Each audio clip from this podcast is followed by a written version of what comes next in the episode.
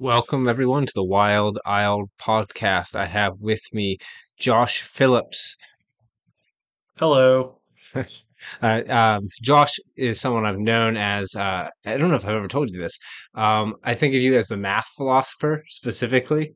Uh, but uh, there's actually, it's funny, you're uh, one of two people who have um, expressed uh, either an interest or speciality in um, some math re- related field in philosophy. And that's what we're going to be talking about today. Not necessarily the math part, though we very well may be getting to that. But um, I expect we'll have a decent philosophical discussion. But before we do, uh, I just want to show my other products out here on the internet. Um, so if you are interested in looking for an editor, you can go over to wildislelit.com. I do uh, editing services, proofreading, line editing, developmental editing. I can even do this for essays if you're a student and you need an essay proofread before you're going to turn it in because it's full of grammatical holes and terrible syntax, or you don't even know if you've ever learned to read in your life. Uh, also, I write fiction. Uh, I've got one novel out now and about to release a uh, short story collection. So if you look up uh, Wand Smoke Broken on my website or on Amazon, you can find it there. Um, let's see. Lastly, you can find this podcast also on my website or on YouTube. Um, so my website again is wildislelit.com. All right, now I've done enough shilling. Um, so you know, I've just characterized you as like the math philosopher. Uh, how accurate do you think that is, Josh? I I've joked before that I'm like very underread on everything. And so like I get the awkward bit where I can talk about stuff with no citations, no it, the sort of joke that you have these, you know, very long works of philosophy and in fact the spark notes are about half of the value most people will get out of them. So I end up in that awkward spot where like I know a bunch but not super well. Hmm. So are you suggesting like uh, the first thing that comes to my mind is logic? Like you actually learn the, the same type of philosophical or even uh, Socratic logic in a, ma- a lot of mathematics courses, right? As you would. Yeah. Yeah, like the the most classic one that comes up, not to get too technical, is like um, all squares are rectangles, but not all rectangles are squares. In this case, all the squares fit inside the concept of being a rectangle. Like that's a pattern that shows up in a bunch of places because there can Hmm. be a subset of anything in theory. Yeah, and if you're not familiar, listeners, it's uh, essentially um, a Socratic syllogism, if I'm not mistaken, right? It, using uh, what are the typical words like some, all, you know, if Yeah. X, then Y. Um, now, I had an interesting thought when you were bringing that up. Have you ever had a conversation with someone who had a hard time squaring the rectangle, to, to, to use that word? So what I mean by that is, um, because I, I actually I, I'd like to broach this to a larger conversation about philosophy and its Mhm. impacts on communication. But before we get there, we'll stick with our example. Um, someone who has an issue with the divide between all and some, uh, or with the let's say direction of logic. For instance, the other classic example uh, we could use if you know the example with raining. Like if I'm out, say if I'm outside and it's raining, I get wet. Mhm. Um, like I'm out, uh, it's raining. Um, like therefore I I'm wet or something like that. I can't remember the exact example uh, live here, but I'm sure you've heard it before. Yeah. Where where it's set up to where it sounds like the person should be wet, but it, the conditions that preset them getting wet uh, Yeah. have not actually been met. Yeah, so it's it's something like um if I'm outside and it's raining, then I will get wet. I'm outside and it's raining, so I will get wet. And the the thing that gets people is splitting the fact that the logic of that statement is valid.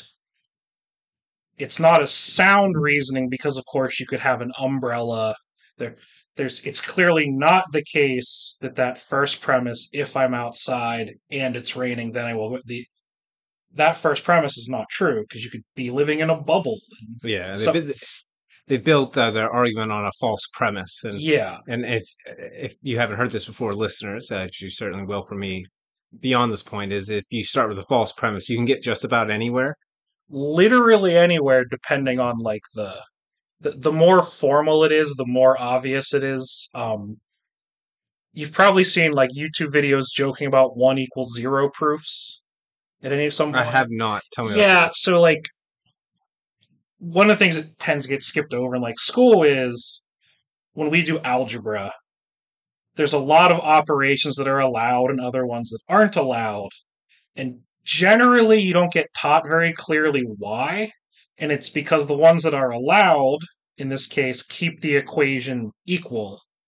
And the ones that aren't allowed somehow mess up the equation being equal. So the idea is like um, there are a lot of different tricks with like dividing by zero or squaring a number, then taking the square root, where you can mess with an equation and make one equal zero pop out. And you can sort of Google this. It's very easy to find examples of people doing it. In fact, a lot of math teachers, like college level, they'll show it and they'll be like, Can you find what's wrong with this? Because you should be able to find it. They're not like everything they're writing is correct except that one of the steps isn't acceptable mathematically. Like if you say um you'll do something like x equals y, and then at some point you're dividing by x minus y, which is zero. But of course you're obscuring the fact that operation isn't legal. And Yeah. so yeah, if you have one equals zero, well you can make any two numbers equal each other because you can replace any one with a zero, vice versa. Yeah, it kind of destroys um if I if I switch over to a uh, a Taoist gear, it destroys the fundamental balance balance of reality. You've taken say uh, they would describe our universe as being dualistic, and Mhm. so like one thing being creates its opposite, and their opposition was what creates the whole of being itself. And if you were to eliminate the opposition, the difference, the exclusivity between the two, Mhm. you eliminate things Yeah. because there's no way to, that one thing is different from another thing so what is a Right. what is a thing then right you you start to lose the uh the essence of any uh object if you will Yeah. It's like in the in the math example, right? I think uh, Rick and Morty, the TV show, did a gag of this where he hacks their equivalent of like the Galactic Fed and makes one dollar equals zero dollars, and their whole economy explodes because suddenly your salary means nothing, and it it's that kind of joke that you know any math system or logic system you can make an argument that it's somewhat arbitrary, but inevitably you have to pick logic rules that don't explode like that because it'd be very hard to conveniently partition all the exploding if it was in the system. yeah Um, because like you could say we can only do these very specific things with the logic. It's like, well, we should probably just get rid of the problem in our math or um I remember that from sixth grade where it's like there's a bunch of math tricks that work, but they don't work for all numbers. Like just these random yeah they're they're not really rules they are happenstance coincidences that look like Yeah. rules that if you treat like rules will fail you at a key moment when you really Yeah. need them not to it's like when you're told when you're very young, like you can't subtract bigger numbers from smaller numbers, which is true in the context of first grade, where we're sort of pretending zero's the real bottom, and we're not including the idea of the numbers going in both directions and stuff. yeah We just say, no, no, the bigger number's always on top while we're subtracting because we're hoping by fifth grade you'll be able to handle this getting a little bit weirder. Yeah. Well, let's let's jump back into that because, you know, the reason that that, that is done is because it's assumed that the first grader cannot understand like negative integers at that stage, and that very well may be the case for the development of children. Um, developmental psychology is not my absolute specialty, so I don't know, but let's assume that it is.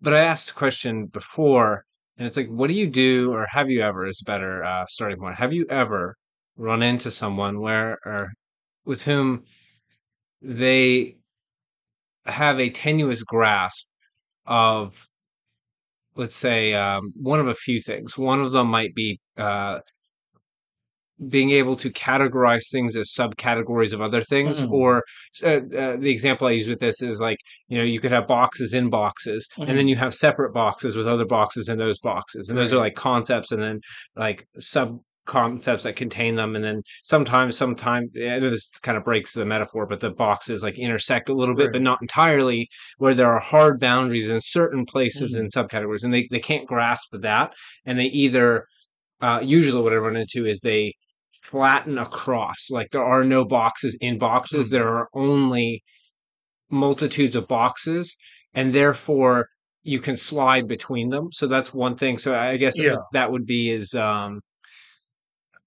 what would you call that? I don't know if that's a, a break in the logic or if that would be a, Uh-huh. a, a false premise uh, problem or um, someone who can't follow, right? Like they they essentially set up non sequiturs and like there's no Mhm. no way to get them to see that the thing that they're saying follows no matter how much intuitively Right. it feels like it does it doesn't so have you run it i'm sure you run into people where either of these problems are the case I think this is what you mean. The one I joke about is in terms of like explaining like social custom stuff, people aren't cognizant that a lot of it is at least partially arbitrary. So they just say you gotta and that's all like they they don't even know that they're not explaining it. They just keep saying you gotta do this. And but like Yeah, the specific concept one, like I think I bump into a lot more people either not being able to engage with it as a logic thing or like they have some holistic sense of how something works and they're very resistant to anything but holistic ideas adjacent to where they are. Um, as an example like a lot of like the exercise physiology stuff which i read a lot about not that i know that much. Like people will believe things like it's better to use less weight and they have that idea in their head and they won't necessarily be comfortable with any investigation of what that idea means. So if you say like what does that mean if i use the lightest weight i could find for the most reps like i could do in a day i would be the biggest dude in the gym? And they're just like very uncomfortable with that question because like they haven't thought about what their idea means. And yeah. In practice it is some doctor told a 60 year old please stop hurting your back trying Yeah. to pick up a hundred pound thing that you haven't touched in five years. Yeah and the, the philosophical issue there might be with the definition of the word better. Yeah. uh, i see this with need quite a lot yeah. where there are certain words that by their nature are relative. Better for what? Yeah. Like what because the word better by itself actually doesn't mean anything. Right. You had has to reference something else and so uh, i call this gray think where um essentially i don't know if i've told you this before but i think that when we're thinking in our head it's Mhm. it's exactly like when we're dreaming. Now when we're dreaming things don't need to actually make sense or cohere or follow. Right. everything feels like it works right. and the plot the plot holes are just filled and it just goes. Things don't have to be true that like no, no there's no fundamental reality. So what i think is that when we're thinking the same thing is happening while it's in our heads. It's only once we are forced to articulate it out. Mhm. that that exact point where you pointed out that someone might get uncomfortable yeah. that all of a sudden it's like oh wait a minute. That doesn't follow. Right. And you get that dreaded or they get in this case get that dreaded feeling of i made a mistake. I'm wrong. Um and if they've tied let's say their uh identity and value as a person to their let's say skill set and their maybe they got an undergraduate degree in exercise phys- physiology which i'm not bashing them because i got an ed- undergraduate degree in exercise physiology for as much as i use it. Um but the point there being like the, that sudden neg let's say upwelling of negative emotion causes them to immediately uh, shut down uh, perhaps even in the sense that they might become incapable of whatever degree of reasoning that they were capable of Mhm. uh, uh, uh, capable of just that moment before. Um, have you ever been like able to pull someone back from the brink once you put them there? Oh yeah, yeah. Because I mean, it's it's a it's a very marginal thing, right? Like if you're talking to somebody who like they realize you caught some gap in their knowledge. Well, depending on their mindset and any number of other things, they might go, "Oh, I don't know. Like I was missing some detail of how this stuff works." Um, I know it's exercises, phys stuff, but like I've had so many people who've never lifted tell me I have to get a lifting belt or I'll get hurt. Hmm. And I and I just respond every time like, you do know I would just be using more weight if the belt was helping me lift more, right? And and like there's a split. A lot of them go, "Oh," and like I can tell that they're like, "Oh, wait a second. Like it, because in this particular case, right, a belt would make you safer doing a very specific thing. It won't necessarily work chronically if it lets you use more weight or it makes you more overconfident, etc. Yeah, if it, if it uh, staunches the development of your core and uh, in terms Right. of uh, not just strength but coordination with the rest of your Yeah. body, yeah, there's all kind of problems. Um, I have an aphorism. I don't. Did I tell you I write aphorisms? I started doing this. Yeah, I've got a bunch. It's in a hidden part of my website. So Mhm. for those listening, you can find the secret wall of aphorisms. Um, wildislelit.com slash wall hyphen of hyphen quotes. If you put that Mhm. in, I link it all the time, so it's not actually a secret. But if you go to my website, I don't. I I purposely didn't put a direct link to it because I, I write spicy things on there, and I Yeah. wanted to. If I was being investigated purposefully, they're going to go to the website, and they're probably not going to listen all the way to this podcast. So hopefully, I'm safe. YouTube, don't kill me. Um, yeah. So I wrote one called "Short and Narrow Vision," and Mhm. um, very much in the kind of biting Nietzschean style.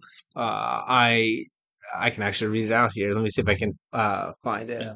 I'll zoom out because short and narrow. Yeah, here it is. Short and narrow vision. It is the mark of the weak and lethargic to never see their own ideas all the way through. Mhm. And the criticism there, and you can tell me if you think this is valid. Uh, actually, I'll ask you. What do you think? Um, why am I calling them weak and lethargic? What do you think? Um, so I I would guess it's like ideas that are stated very universally, but in practice people believe them for very particular cases. Like the one I recall, which is political, but is like people will say something like education is valuable, so it should be free. And it's like, are you saying that things that are valuable should be free? Yeah. Because So why am I calling that person? Because I would, I'd call that person Yeah. weak and lethargic specifically. So they're Mhm. lacking in strength and lazy. I mean, it's definitely like the sort of error of not checking whether an idea actually works. Yeah, that would be That's the lethargy it, part, yeah. right? Why weak? I don't know why weak. Why weak? Oh, so here's my. This is dipping a little bit into psychology because I I read too much Jung. Um, but my I have this. Uh, actually, Jung had this idea that your ego is actually kind of like a muscle, and that um, what it lifts is painful experiences, right? So you can think about getting like a thick skin as you put yourself in front of a crowd, as you get criticized.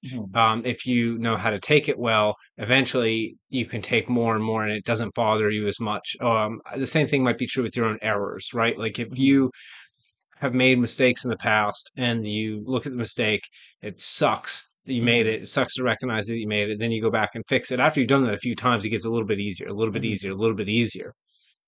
Well, my suspicion is that most people almost never, when it comes to anything conceptual or abstract, ever, ever, ever check their mistakes because it feels bad to do Mhm. it. It feels bad to recognize that you did, you said something and you thought you knew what you were saying and you didn't know. And in fact, you were incredibly wrong and it looks really foolish on the face of it. And that's true for almost everything that comes out of your mouth.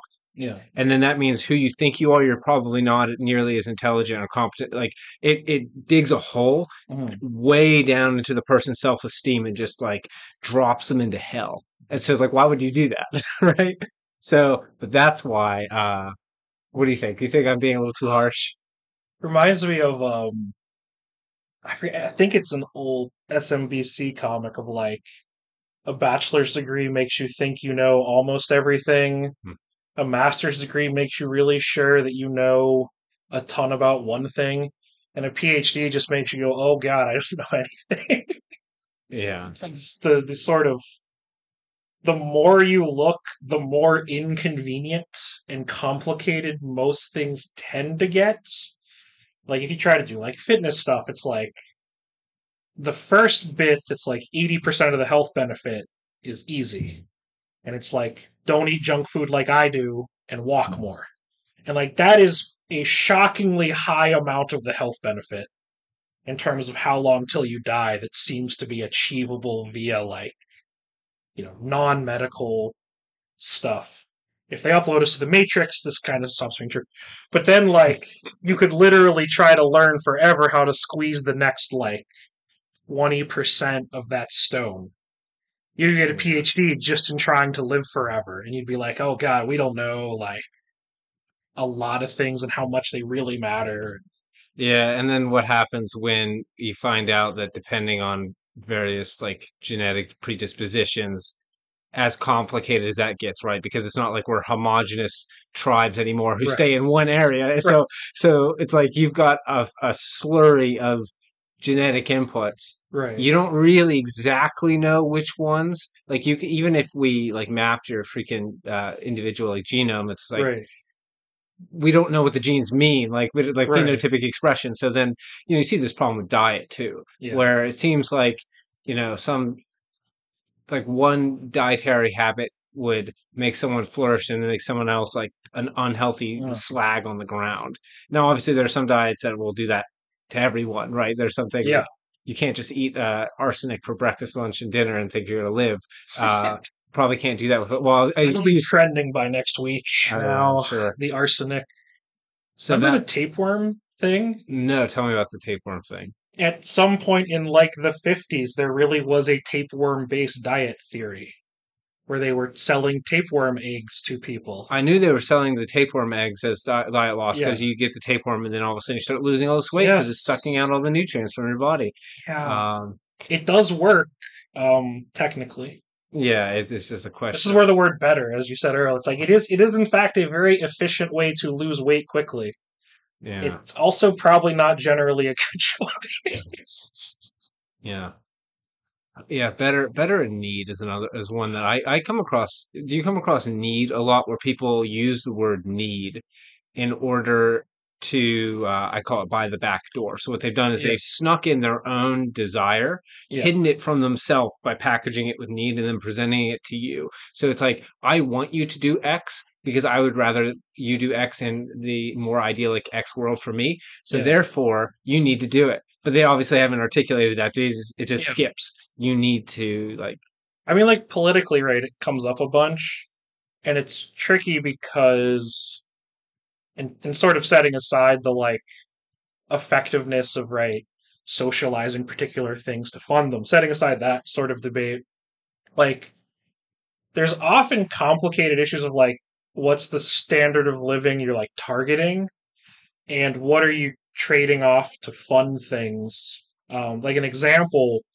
that I think separates the people who are very abstract from the population is when uh, Peter Singer, the ethicist, wrote about not liking the Make a Wish Foundation because they spend a bunch of money on like very sort of theatrical gifts for very sick children who like obviously those children like deserve to have a nice life in a certain sense but he's like why would you fund that when you could fund malaria nets in africa or like nutrition interventions in india or lots of things that would most likely save a lot more children but they're not nearly as like exciting enough yeah, I guess it would depend on something like values. yeah and this is a, a conversation I had recently, um, which did unfortunately myself and the other participant didn't have time for. Mm. But it's like need is necessarily relative. What is it relative to? It's predicated on what is valued. Yeah.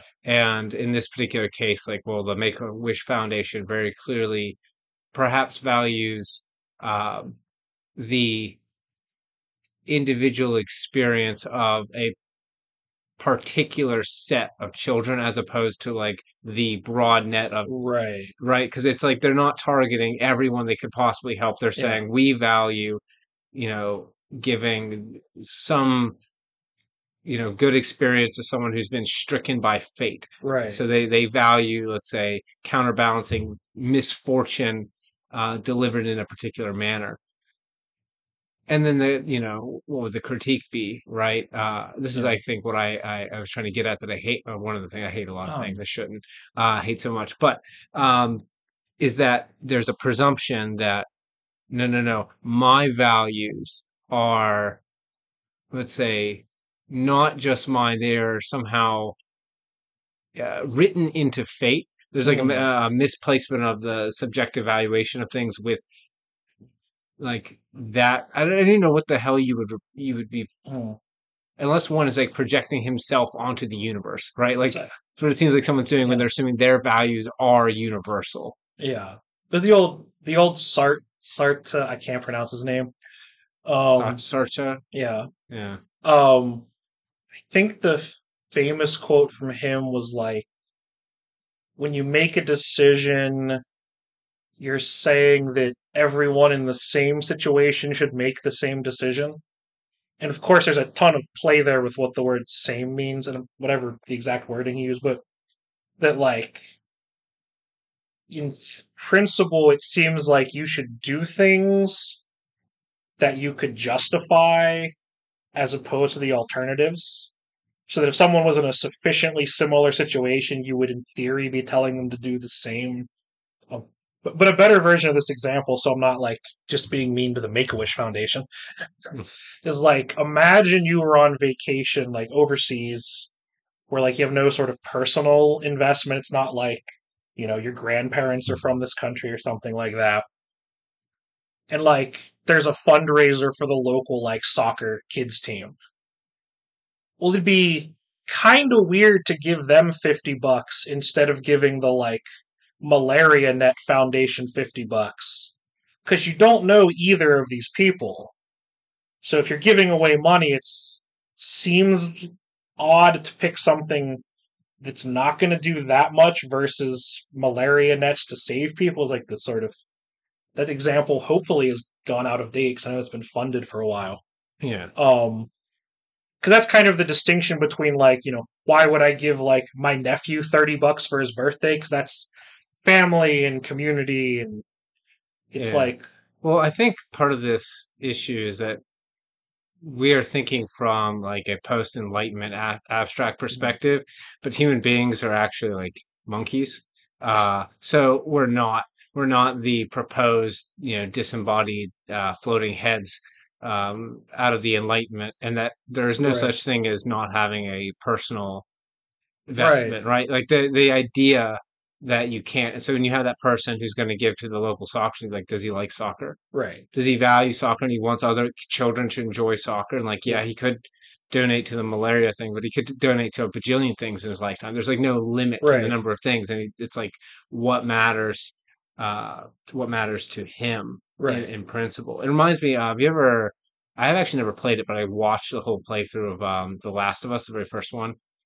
We no, I don't think I ever touched. It. I mean, I know the very Yeah. rough plot concept. i'm gonna spoil it Yeah. uh so if that's all right that game's like ten years old. Yeah, yeah, it's super old now. And uh, so at the very end of the game, you spend the whole game getting this girl to this uh, group. Um, I can't remember what they're called, but they are trying to find a cure to the uh, essentially cordyceps virus that's taken over. the everyone. zombie thing. Yeah, the zombie the zombie virus. plot elements. Yes, uh, and it, it turns out that uh, so at the very beginning of the game, your uh, protagonist Joel, he's got a daughter. She gets killed in the prologue, and this uh, other girl they're getting there is kind of like a surrogate daughter. And you know, through the whole game, it's very cinematic. Mm. Uh, they kind of build this father-daughter relationship between them, and when you get there, you find out that uh, in order to maybe derive this cure, they're going to have to um, like dissect her brain, so she's going to be killed in the process. And there's something that happened. It was really interesting watching the whole playthrough because it's like watching a series of movies because the game is really long, and you become very attached. You become personally invested to the characters. Um, you, or at least I, and I've never met anyone who has seen this and not felt the exact same thing, which is it, it Mhm. it shows that the writing was really well done. You do give you give zero fucks Mhm. about the world Mhm. in this scenario, and it's like the right thing to do is to save her from being killed, and I don't care. Mhm. Like let the rest of the and I think um, there's a very very very human element there that gets lost Mhm. the, the reason I, I bring up that example is because it like yeah you've mentioned before in our discussions off microphone i guess um that all moral systems like the, the biggest issue is that they have to be able to convince you why you care about them Right. and i think if that's touching on that like there's a point where it's like no no no that matters like if it's your daughter who they're going to kill you do not care and if it was somebody and then experiencing that secondhand through the game is like if someone said that to me like it's my kid i don't Right. care i'm i'm i know it's like okay that's right Mhm. now i even if i have to oppose you because maybe i'm one of the people who get killed as a Mhm. result of you know whatever stupid hypothetical i've come up with but there's this kind of um let's say I don't know. I don't know exactly what to call it, but I think that touches on something important about the failures to attempt to universalize um, Mhm. a lot of these concepts. In fact, the univer- to universalize very well may be making that very effort where we've just talked about, where people use the word need or they use the word better, Mhm. they use relativistic terms without actually being relative to any reality. Mhm.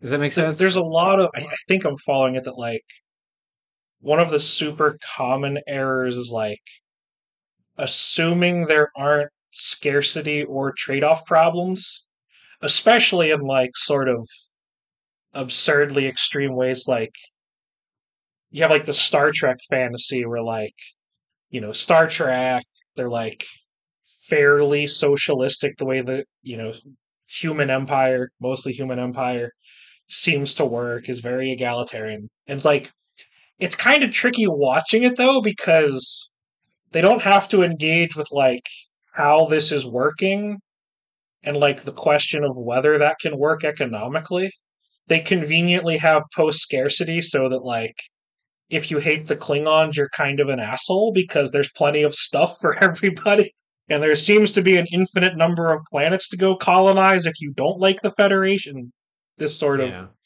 so like there really isn't that kind of a trade-off day to day because there's just enough of everything and Yeah, and that doesn't even touch on the immaterial trade-offs because I think, like, again, this is post-enlightenment where we think, especially because we're super secular. Like, I know I, I've never actually even asked you. I know I'm, I'm fairly, I'm fairly atheistic Mhm. uh, in my Yeah. outlook, not religious at all. Um, however, one thing I've run into, you know, coming out of the new atheist movement when I was younger, Mhm. is this utter unrecognition that again human beings are monkeys and we value things and some of those things that we value aren't stuff. Right. like they're like particular relationships or um hierarchical yeah hierarchical arrangements uh legacies narrative stories Right. like things that aren't.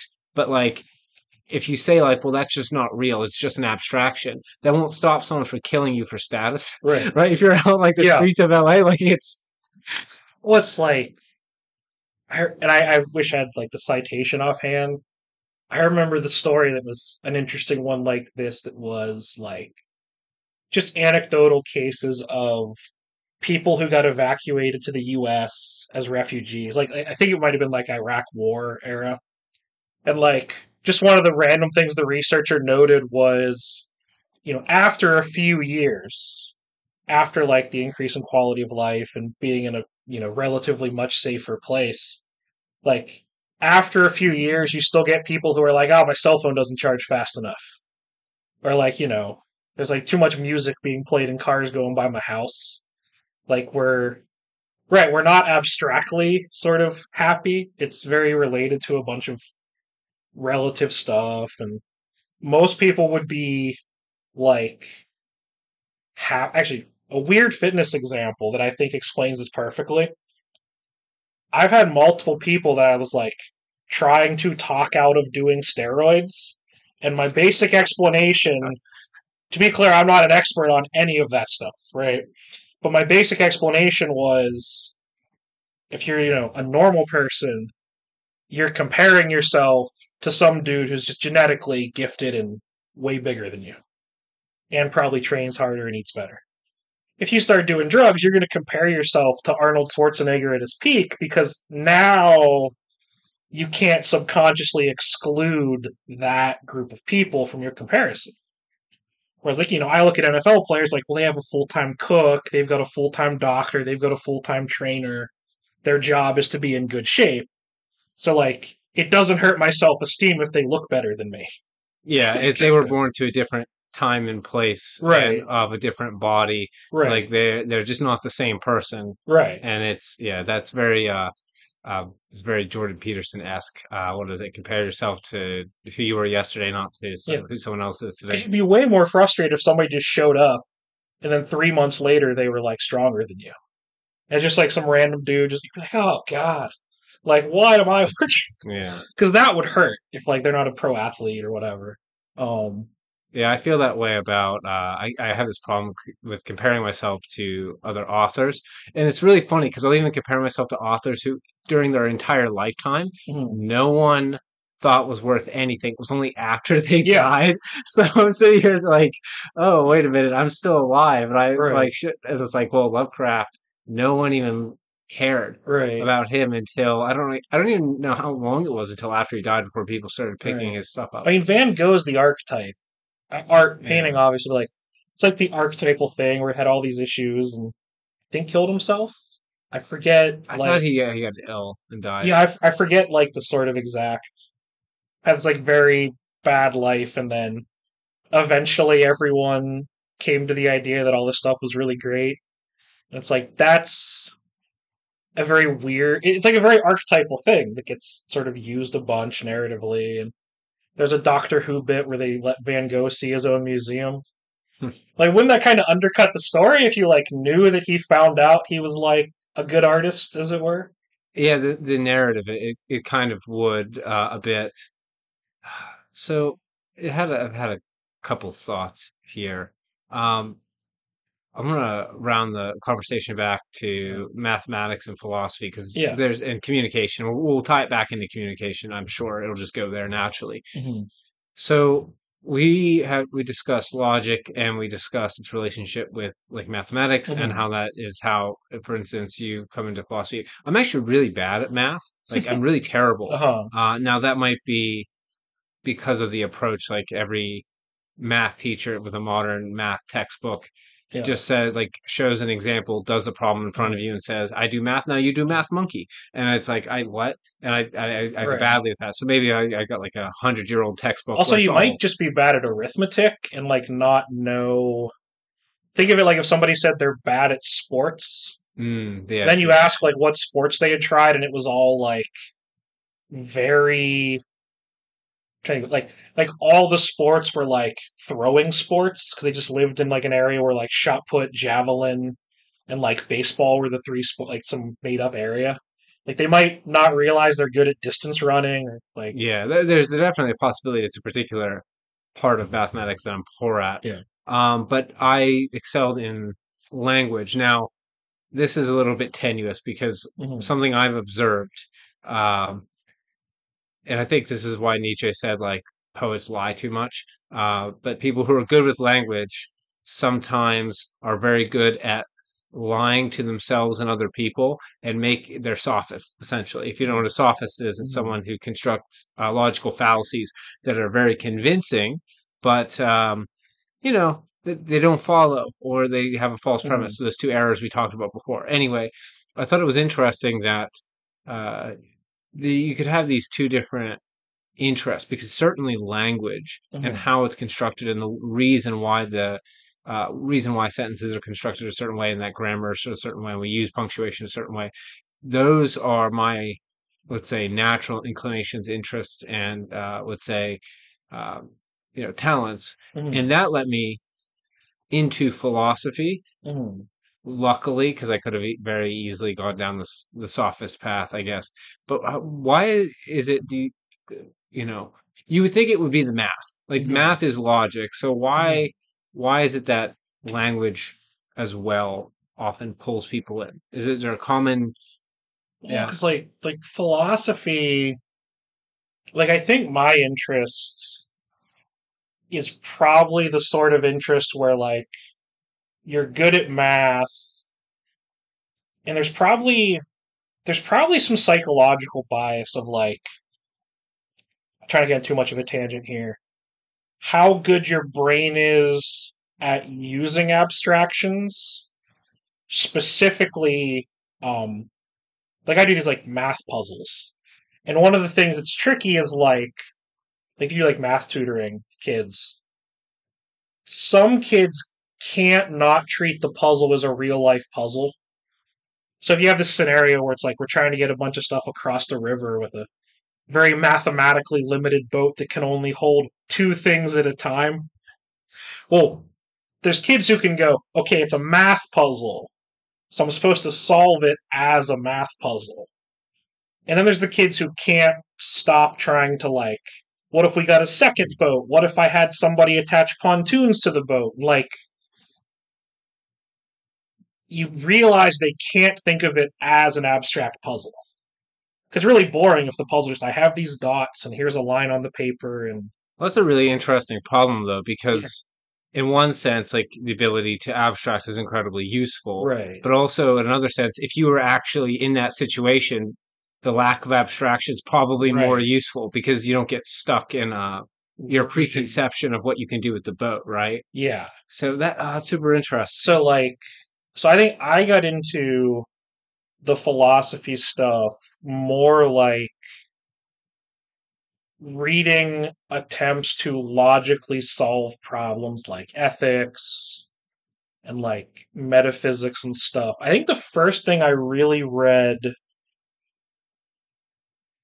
I think what it, well in in college I remember the first like class was Plato's Euthyphro, which is super interesting, but I think it skips over most people because it relies on being able to understand language in like a weird semantic context.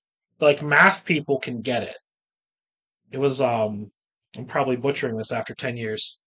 It, it's Socrates arguing and he says like are things good because the gods love them or do the gods love things because they are good?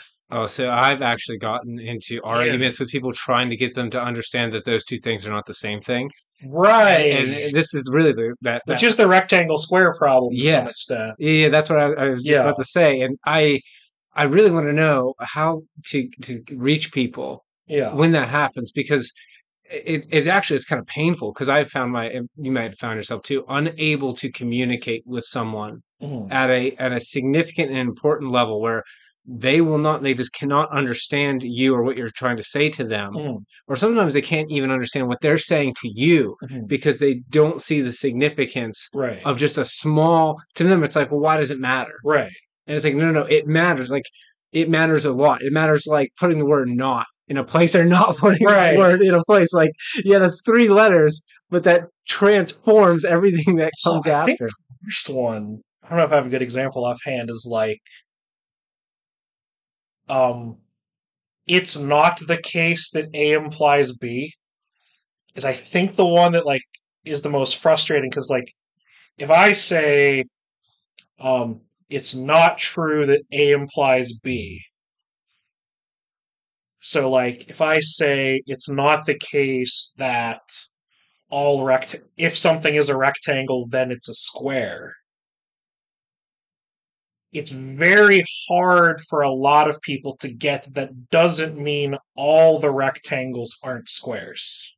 Yeah they some of them are. Yeah the, the, the confusion of some and all right. that happens. I think you know that that very well may be something that we are um instinctively like hardwired for. You'll notice Mhm. like children they'll kind of make these errors Mhm. automatically even if they're not taught. And uh, you know, we might assume that that you know, they're just copying their parents because their parents are doing the same Yeah. thing, and it looks that way sometimes. But I've even seen well-educated, very intelligent Right. parents, and they have to correct their children when they Yeah. instinctively, reflexively uh, confuse some and all. Right. It, it, in fact, it very well may be that we're not very well geared Right. to even to conceive of the idea of some, Right. like a, a group within Right. a larger a larger And, category. and I have like a weird. I- I don't have sort of. I've never like looked into it as a question. The, the one that stuck out to me is like I'm not even convinced that it's unhealthy. Like the people who are very capable of abstract reasoning, because there's traps I think they fall into too. You get you can get stuck in your own head. Um, like I know because I guess I want to be on a list somewhere.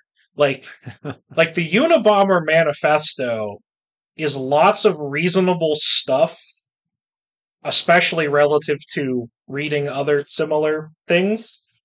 Like if you hear somebody wrote a manifesto and you read it, it's usually mostly incoherent. But his is like a lot of fairly interesting reasoning.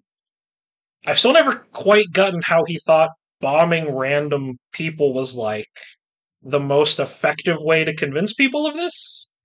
And like maybe if he was a bit less extreme cognitively, he would have just written books about this and had much better success. Because everyone dismisses ideas like his, like, oh, this is like Unabomber stuff. And it's like, right, because people are going, you know, if I just don't listen to things from people who started blowing up random people, that's probably on average a good idea to just not listen to those people. Yeah, this is a lot like I had a conversation with my buddy Nathan Cumberledge about the Dark Enlightenment, and it's it's a similar thing where, like, yes, there are people who took a bunch of these ideas and did, and then decided to jump off a cliff and do terrible things, like, but they decided to jump off a cliff. I, I talk about this with uh, postmodern philosophy a, a lot.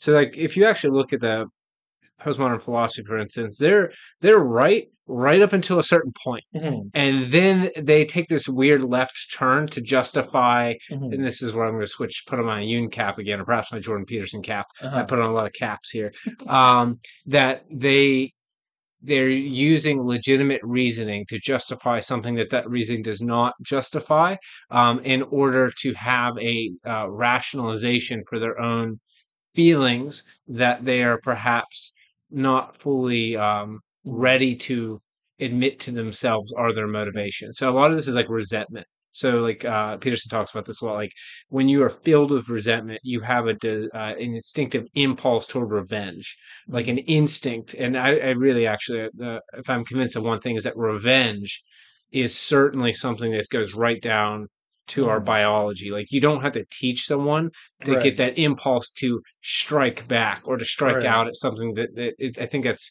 you know you can see that with other animals like that natural defensive aggression. Mhm. Um, and if you've been harboring resentment for a really long time and you're an intellectual and you don't feel that you have the power to you know fix something or do something or don't have even perhaps the power to bring about a better world that you would like to see um, then you become resentful then you go through all this reason reason reason Mhm. reason reason and then once it's it's you once you've gone so far that no hardly anyone's going to bother checking then you just go and do the thing that you really were motivated to do the whole time um, i think that's that's often what's happening i mean i, I get that a lot with uh, I don't know if you've ever read Foucault. Uh, I've, No. I've read a bit of Foucault. He has one argument, and it's like there are in unequal power distributions in all relationships. Mhm. Um, and then he goes from there. It's like so. Therefore, essentially, all relationships are in some way unjust as long as they have any constraints, unless everyone is perfectly equal. So, like Mhm. you know, uh, that would destroy just he, the one I read that in was discipline and punish, where essentially he makes the argument that because prisons justify their own, or systems around prisons justify their own existence, Yeah. therefore they're evil. It's like the first thing I thought was Foucault. Do you want prison systems that don't justify their existence, or they just lock people up. Yeah, they're just running around. Hey, we should throw some people in The- cell. The real thing he wants is actually no prisons. Yeah. It, and that goes back to Rousseau's perfect freedom of the will is stupid Yeah. idea. But I, I'm getting off topic now. Yeah. I Um, think one, I, I think it's related to like a, a funny, I guess, structural problem with philosophy. And I mean, I don't mean like philosophy departments. I mean like the human condition is it's way easier to tear down ideas than it is to build correct ideas. And I think there are some weird dynamics to that, like going clear back to Plato, there's a lot of stuff in the Republic that is correct about like why democracies can go bad, why dictatorships can go bad, how democracies turn into oligarchies, and you're like, this is all very interesting stuff. And then you get like two pages later, and his solution is like, okay, now what we're gonna do is we're gonna just have all the nobles. Side note: Plato completely misses like development mattering for like talent. He just assumes genetic superior. Okay, but we're just gonna have all the nobles like just have like free love polygamy, so that nobody knows who's really their children. And that way, all the nobles will raise all the younger nobles to do a great job running this city. And it's like, Plato, like, how are you so confident that you have solved the problem of government? And it's like, your solution is just hoping these weird noble sex parties, like, work? well, that would happen if you happen to be the smartest person that you interact Yeah. with. You know what I mean? Like did he not notice that like your kids would still look like you? Like, right? It's like the the weird detail where it's like uh, Plato. Like, I I get your sort of theoretical theory here, but um, how many people are we talking about? Because like you can recognize people that are closely related to you. Yeah. And uh, it- there, there's a lot of issues, and like, what about jealousy among partners, and like, Right. yeah, what about if the women all want to sleep with twenty percent of the noblemen, and the other eighty percent are all cast to the side? and it's just a funny example, just like that idea, right? And it's like a long family story. Like, I like met family member once through this like your DNA site, right? And I basically just sent them a link to my Facebook picture, and I was like, "Hey, like, just you can look at this if you want to. Like, I can like prove I am who I say I am, given a little bit of time." And I got a message back like ten seconds later. It was like, "Oh my god, you are like the clone of my uncle or whatever."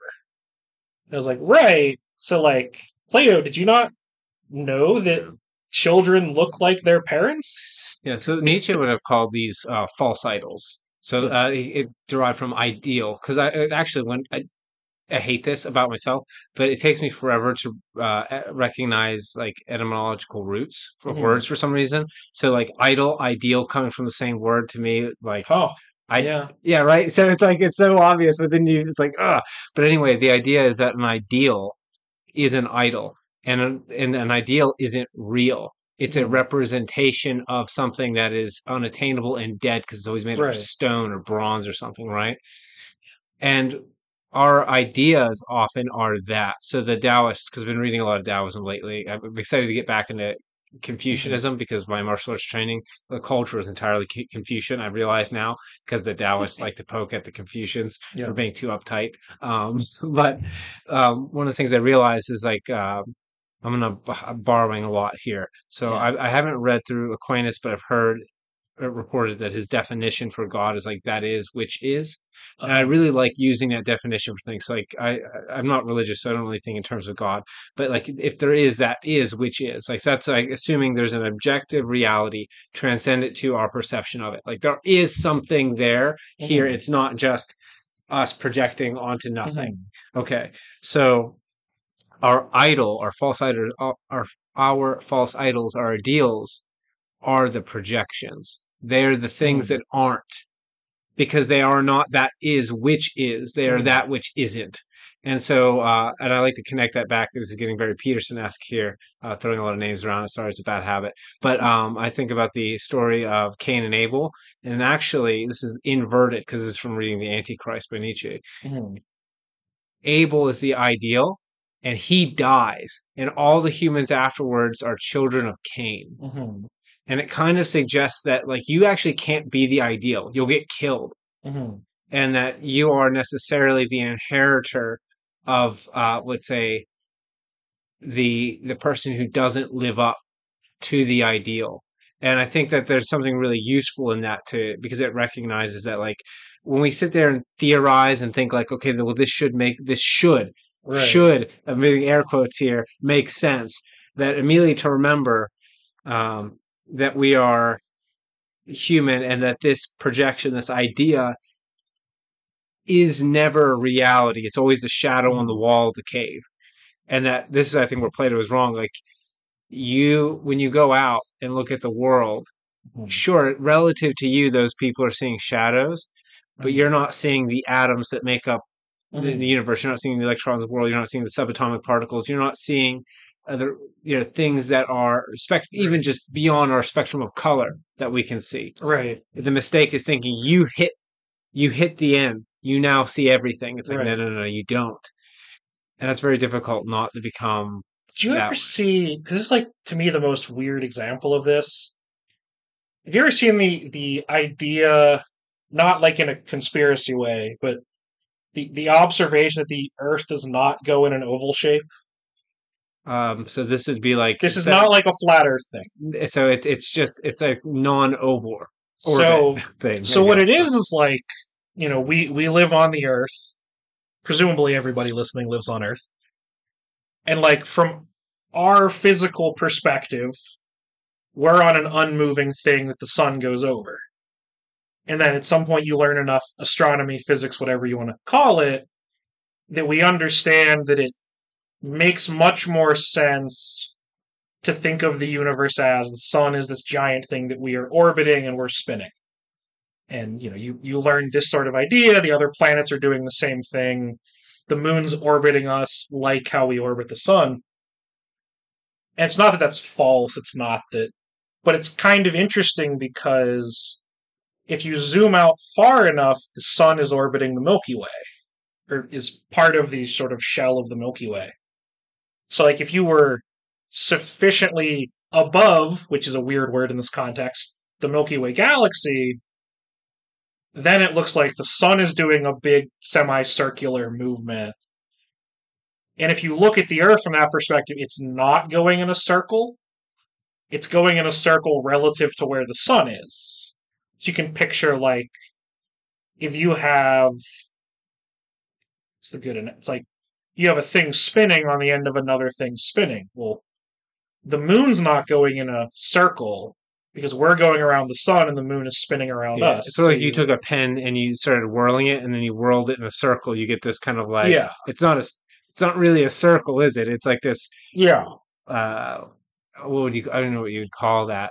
Uh, it looks like one of those bungee things you put on your keys so you could have it on your wrist. You know talking about? But that's kind of what it would. yeah. Except you would have those inside of those inside of those. Yeah. yeah, yeah. because because one of the weird and i'm not a physics person i'm not able to do any of the technical is like one of the weird things that happened through the development of science was like realizing certain questions don't make sense metaphysically it would have like is something moving is not really a workable question if i understand my relativity correctly like if we just say is the sun in motion it's like well we have to figure out what counts as not moving. And there's all these weird, Yeah, and that like, immediately causes problems. I have this with energy. Like we can obviously measure energy, Mhm. but if you actually sit down, even with like an engineer or physicist, because I've done this, and Mm. you try and get them to explain what energy is, yeah, we don't actually know. We just see its effects. yeah. Like there's my favorite, and I've ironically had to never learn how radio works because of this idea. Is I I've joked before that I have no idea how radios work because like like a telegram, I understand you're sending a signal through a wire. I don't really know how that works either, but I get it. And a computer is just a massively more scaled up version of that. I don't know how you're beaming a signal off of the air. Like it just and what's funny is the number of times I've said this and somebody not thinking through like what I'm saying goes, "Oh no, it just works like Wi-Fi."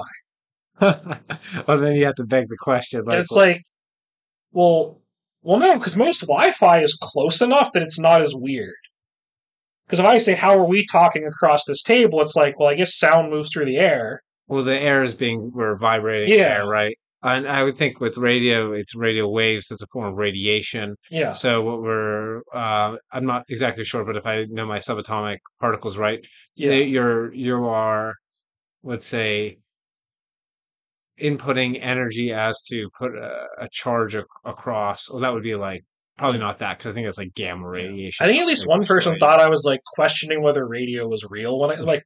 Well, no, my point is not that I'm like I'm not going anywhere with this. Like the government's been lying to you. There is no radio or whatever. Well, that's a you know that's our all in some problem. Yeah. You know, because and the reason why I kind of toned back when I say that is because um, it actually it's something painful for me to remember. Because what that means is that when the person asks you that, Mhm. you've hit a limit, and they've at least in that moment, hopefully just for that moment. But usually it's not, right? Usually it's like it, it's in many parts of the conversation for the whole conversation. Maybe for the whole time you know that person your whole life Mhm. that person cannot distinguish between you just accepting wholesale without any uh, explanation how radio works. I'm not saying you're saying it doesn't work, but like you, you want to know the parts in, in there. Like they can't differentiate you just accepting it wholesale with rejecting it wholesale, Mhm. Right? Like, uh, like for for instance, I encountered this with um, with politics because I'm one of those like kooky like ANCAPs, even though I don't think that'll ever happen. But that would that anyway. It doesn't matter. Um, I I really don't like the idea of um, state funded edu- education, and I even try to say state funded there to like qualify. Like, yes, I actually do think people should be educated. Mhm. I just think the state does a bad job, and it, and if it starts out doing a good job, it ends up doing a bad job pretty fast. Um, whether that's true or not, the response almost always is that I don't desire for children to be educated, Right. and it's like, and and there's no parsing the the difference Right. there with people, um, and that's kind of sad because it's there's a whole, let's say, uh, population, I guess you could say, or uh, of people who, at least I know I run into on a daily basis where I hit that wall. I Mhm. hit it, and then I suddenly get dropped into like the realm of loneliness where it's like, oh, Yeah. no. I, I I guess what's weird is like I'm pretty like the Unabomber thing. I, I'm- I'm this problem that like somebody to look back.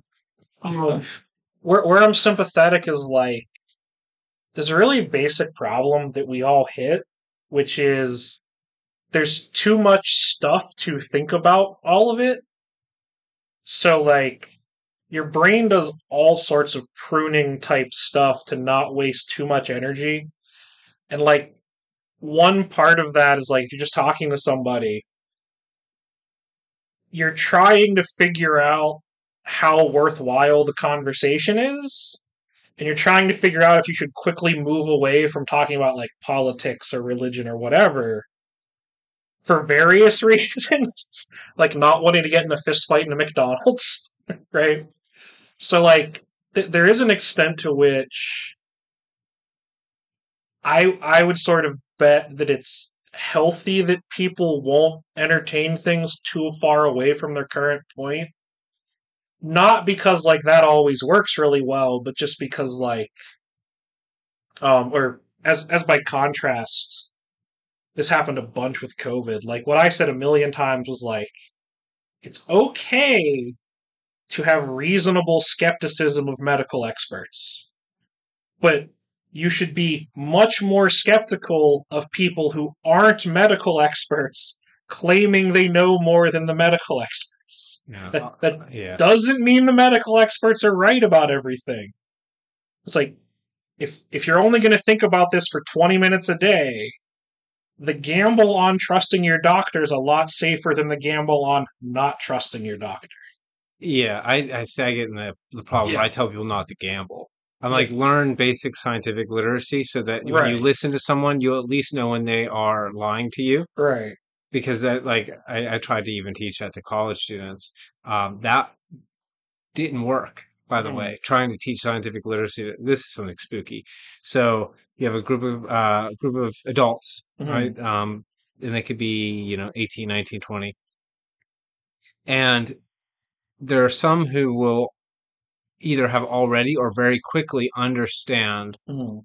um, let's say the type of uh, errors that they they need to not make because fundamentally if we're doing philosophy most of it's just not making those two errors Right. right like that's if you can do not make those two errors you're basically set you can then you can just you know you're in the playground you Right. start exploring um there are perhaps maybe at most a quarter of a class at Mhm. most and that's that's being generous and the rest you know i part of me desires to be able to impart at least that ability so that they are not um i don't want to call them lemmings because that's insulting and I, I keep hearkening uh, hearkening i keep thinking back to when i was reading um human all too human Mhm. and the reason the book's titled that way, which uh, I didn't figure this out, by the way, Nietzsche says in Ecce Homo, his like mini autobiography, Mm. talks about what he was doing with all his books. Mhm. And with Human All Too Human,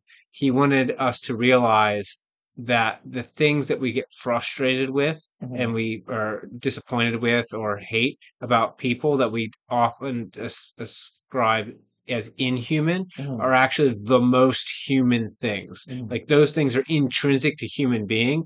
And so you're wrong for wanting them to be different. That's kind of his argument. Like you, you in reality, the reality is they are that way. These are human beings. Yeah. So your ideal is is bullshit, basically, is what he was. Yeah, see, like my my hot take on like a couple things like this in podcasts is like, I think there's a lot of funny biases that are smart people talking to other smart people biases. Yeah. So, for instance, what I've seen recently is I keep seeing pop up the like intelligence doesn't matter that much for like success in the context of like people who have a master's degree in like engineering or something. It's like, do you not think you're in the top 10 ish percent of like intelligence, which is obviously a little bit nebulous, but but a lot of people who like I immediately can tell they're fairly close to the top, but they're trying very hard to pose it as being hard work because that's more virtuous. If you earned it by doing the work more than whereas I joke like, you know, I could practice twice as hard as Kobe did and he would be 10 times better at basketball than me yeah. Because clearly the physiology was better. Clearly the mentality was way better at competing. You know, Yeah. Have you ever read the bell curve? no, I've I- heard little bits of it. It's yeah, I, I like the bell curve a lot actually. It gets a bad rap, but th- it's very obvious that yeah, that both writers, uh, Murray, I can't, I can never remember the second Yeah. guy because he never gets named, but um, they really have the best intentions at heart, and they actually make this argument like, look, if you're reading this book, you are in like the top, I don't know, X percentile. I can't remember. They basically say you're Right. probably more than. Uh, you're definitely more than one standard deviation Mhm. above the mean if you're bothering to read the book and you got this far into the book. right, So this will seem wrong to you and impossible, but what we're saying is this is the reality that there is this distribution and we see these outcomes across the distribution. And rather than just lie to ourselves and say that people aren't differently able in various ways, we should Mhm. accept that that's the case and like make sure that people have a place in the world and like they aren't yeah, screwed because like you said if you just want to put it all down to hard work and actually it's not that but then you let's say oh let me try and social engineer society and if ever, if we just give everyone education they'll all be coders Right. it's like well what if a bunch of them won't be coders Right. no matter what yeah, what do you do then with the once your social engineering plan yeah. falls apart right um But yeah, I like the and, and the IQ thing. Like I was saying, I when all the IQ stuff comes up and all the race IQ stuff comes up, I well, we didn't have to bring race into I know. Obviously avoiding that. I know.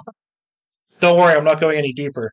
I I'm very sort of sympathetic to the idea that like a lot of people treat it like a tripwire because they know there are a lot of people who want very bad things to be true for bad reasons. Like, there's a lot of people who would love the result of there being racial IQ differences because it would let them justify very bad things they already believe, hmm right? Because, like, what I would want is for a study to pop out and go, yeah, there's no ethnicity IQ correlation. Like, we spent a bajillion dollars looking for one and there isn't. I'd be like, oh, good. This you'd put it to rest. Yeah. I don't have to listen to this anymore. Anytime these people pop up and go, okay, they're racist, we spent a bajillion dollars and we made sure they were wrong. So it's like, this is that same thing. It's like, abstractly, I know why a legitimate scientist might want to look into genetic intelligence stuff. But I also see why lots of reasonable people are holistically looking at that and going, you know, nothing good is coming out of that hole. I actually disagree. I think the problem is because I, I often say you need to look into the abyss, like Yeah. because as painful as it is, it's also where you know it's a, uh, Jordan Peterson again, right? The dragon, like you got to go into the dragon's den to get the treasure, the virgin, or Yeah. whatever. Like the things that you want are in the dangerous place where it's uncomfortable, Yeah. and um, like let's. Uh, I I will wait a little bit into this. Um, hopefully YouTube doesn't kill us. It probably won't know we exist, to be honest. But like, right after the first five minutes where you can't say fuck. yeah, I think that's a real thing. Is- I have no idea. I've seen channels say like don't swear in the first minute. That might be true because the bots can't. Yeah. I mean, they could do everything, but um, like I uh, even like with the bell curve looked at the um, distribution with like race and IQ, and a lot of it actually seems to be um, the result of um, what they described as uh, dysgenic mate selection that could be got rid of really fast. Because if you look at IQ distributions over time, Mm. and this is going to be controversial itself, but yeah, like IQ is largely heritable genetically. Now, obviously, there's a bunch of ways you can be damaged basically as a child where you'll Right. never reach whatever potential you might have had. Right. It's very easy to do. Again, very hard to build, very Yeah. easy to destroy. Um, but what they found was essentially amongst all groups, like IQ measures across time, like they went up, up, up, up really fast. Yeah. And what it seems to me is that if you don't have, let's say, social factors preventing uh, what I think evolution would naturally push for, which is an increase in IQ selection, because if IQ allows you to survive and reproduce better, which it very well seems, well, we're running into a problem actually where it seems like there's a It does right up until you find Warhammer lore super interesting. yeah well there is well there is a point where at a certain point people stop reproducing as much Yeah. and maybe that's like the evolutionary threshold where the best IQ hits a point and then it, Yeah. you don't want to actually breed past that because it won't As a tangent related to this, right? With with all the extraterrestrial life speculation, yeah there's always these like, well, where are all the aliens? Because there's you know billions and billions of stars, etc. And like, it occurred to me a couple years ago that like the most bizarrely cynical explanation is just the super boring one that like all the aliens hit a point where they're like, yeah, let's just like not. They just sort of like they get to some planetary or solar system level of stability and they just sort of stop. Well, then there's there's actually um to get archetypal again. There is a um kind of this weird anti-natalist will to death. So if you study Buddhism, um, that oh, I should I should take a, take a step back. So life comes with it like effort and suffering and Mhm. bitterness and pain and negative things, and you actually have to expend energy and um, kind of willpower just to sustain life, like to Mhm. live, to be in the world. Right. And so there is that question, like, is this worthwhile? Like, Yeah. or you know, uh, Mephistopheles and Faust uh, supposes that it, you know, the universe is so constructed that it is justified that it be destroyed. Everything that comes to be deserves to perish wretchedly. And so I think that is a natural inclination. I think we see that with, uh, to be frank, I think we see that with a lot of social engineering programs. Is this deep unconscious will uh, to lie down in the snow, like the Russian soldiers. It's like uh, when Yeah. you're, you know, you're in this bitter cold, just die, lay down Yeah. and die, um, because the pain is too great. Um, and I think that's one answer to the, uh, let's say, resentment about the world or despair about the world not being as we might want it to be. Yeah. Um, and so for like the idea of alien life, it. Like, and it sort of pops up in weird spots, which not stuff we can get into, but like, it pops up. So it's like any sort of political discourse, especially now that we have social media. There's there's always the next person with the slightly crazier view. Like wherever, whichever group you're in, there's always the next person. So like, if you look at like any abortion debate or any euthanasia debate or like the antinatalism, like the actual people talking about not having kids, like there's always people at the edge who are like saying stuff that I find genuinely very disturbing. Because there's there's always the euthanasia person who's like, yeah, if I was fifty and like I had a bad hip, I might just end it. Like, like that's not the mainstream person, but it's always like, yeah, you always have the uh the fringes there. yeah, you have the like, you have the like celebrate abortion people, and I'm like, this is not healthy. Yeah, Like, that that- is Fundamentally, cannot be coming from a healthy place. no uh, there, ah, that one's we don't have to get into it Right. uh, specifically, but like the abortion debate is always frustrating me to me because no one actually has the conversation about what the issue is. It's Yeah. always yeah, it it, it, it it's a, it's it's just annoying. It's just Yeah. dishonesty. Um, I discovered a weird one if we have time for a funny story Sure, related tell. to this. It's Yeah. not bad. It's like I I sort of run as a joke that like my goal in life is to have a statue that says Joshua Phillips, he was an idiot that solved problems. Cuz like I love my dumb ideas that are good ideas because they're dumb. And one is I've said for years like just distribute condoms by paying unemployed people, I mean employ them to drive old ice cream vans around throwing condoms at teenagers. And like, what's interesting is maybe that's a bad idea. I'm very open to the possibility that like wouldn't be a good idea.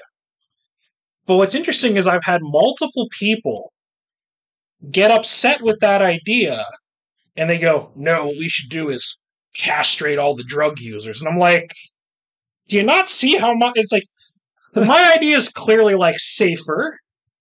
It doesn't have any sort of like immense moral hazard where like I'm not going to wake up in 5 years and go, "Oh god, I'm Hitler." If we do this. yeah. Like like it can only go so wrong in the short term. And that I find it, I've had people oppose doing that because they want to do something that's sort of transparently a much more, you know, morally fraught, in my opinion, horrifying, of course. It's like they hate the idea of like a functional solution to the problem. Because I, I think there's people where if you said like, "Hey, I could drop abortions by fifty percent," they'd be like, "That's not acceptable." It's like, well, do you want there to be less or not? Yeah, yeah, I get uh, that's because that you could use the uh to flip it like the the feminist side where it's like I could drop you know women being assaulted by fifty percent and they're going to be upset about it because it's like Yeah, it's not you know making it zero. It's like look, right. you you can't make it zero. Okay, like we're not we're not doing that. And if you could, the solution is probably worse than the problem. So like the yeah, it, it is frustrating. into the pattern where like and again i'm not saying my ideas are always like good ideas but where like people it's like an element of sort of moral crusading where it's like a frustration at a pragmatic approach to a problem that isn't even in contradiction with their in principle moral ideas they're supporting. Because if i say like hey i found a version of alcohol that's less addictive there'd probably be people within a day who'd be like mad i'm not a prohibitionist Yeah, they they uh Yeah. So what is that then? Because what that is is there's a need to oppose. There's a need to take a stance of moral superiority, Right. right? Um, there's an opposition to actually solving the problem. They remind me of a bureaucracy. it makes them less right too doesn't it like like they no longer get to be correct against society because now i'm the annoying guy who's like hey we could make the problem partially go away. Yeah. Oh, that reminds me of uh, we keep bringing people up, but um, what's his name? Jordan Peterson brings up uh, Lomborg, Bright, or is it Bryce Long? No, I don't know Bjorn. Bjorn Lomborg. Oh yeah, Yeah, and where essentially it's like, well, hey guys, actually, if we develop the third world economically first, right. then we'll be able to tackle like a bunch of these environmental issues Right. way better.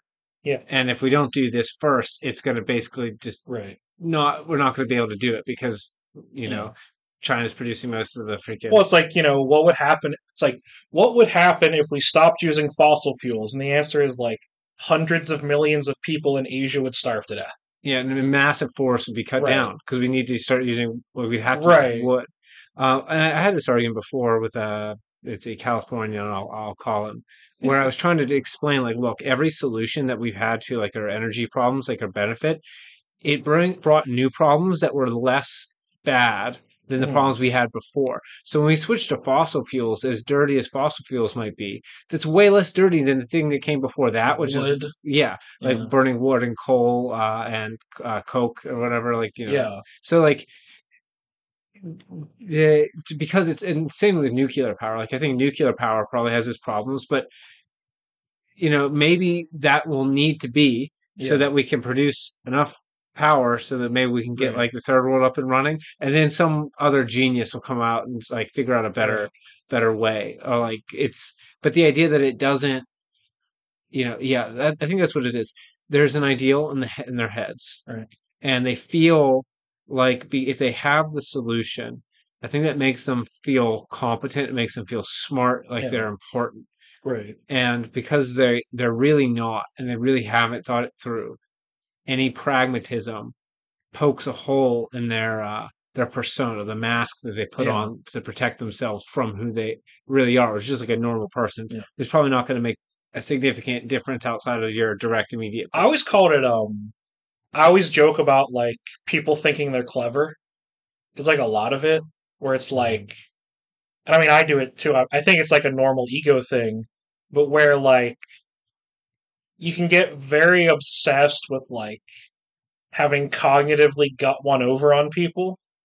Like I think a lot of conspiracy theory stuff ends up being people who want to be right and they want most people to be on the other side of them. Like they actually wouldn't be happy being in agreement with the majority. And I'm sure I fall into that because, like, um, I I always joke that like if I start noticing people agreeing with me too much, I start checking.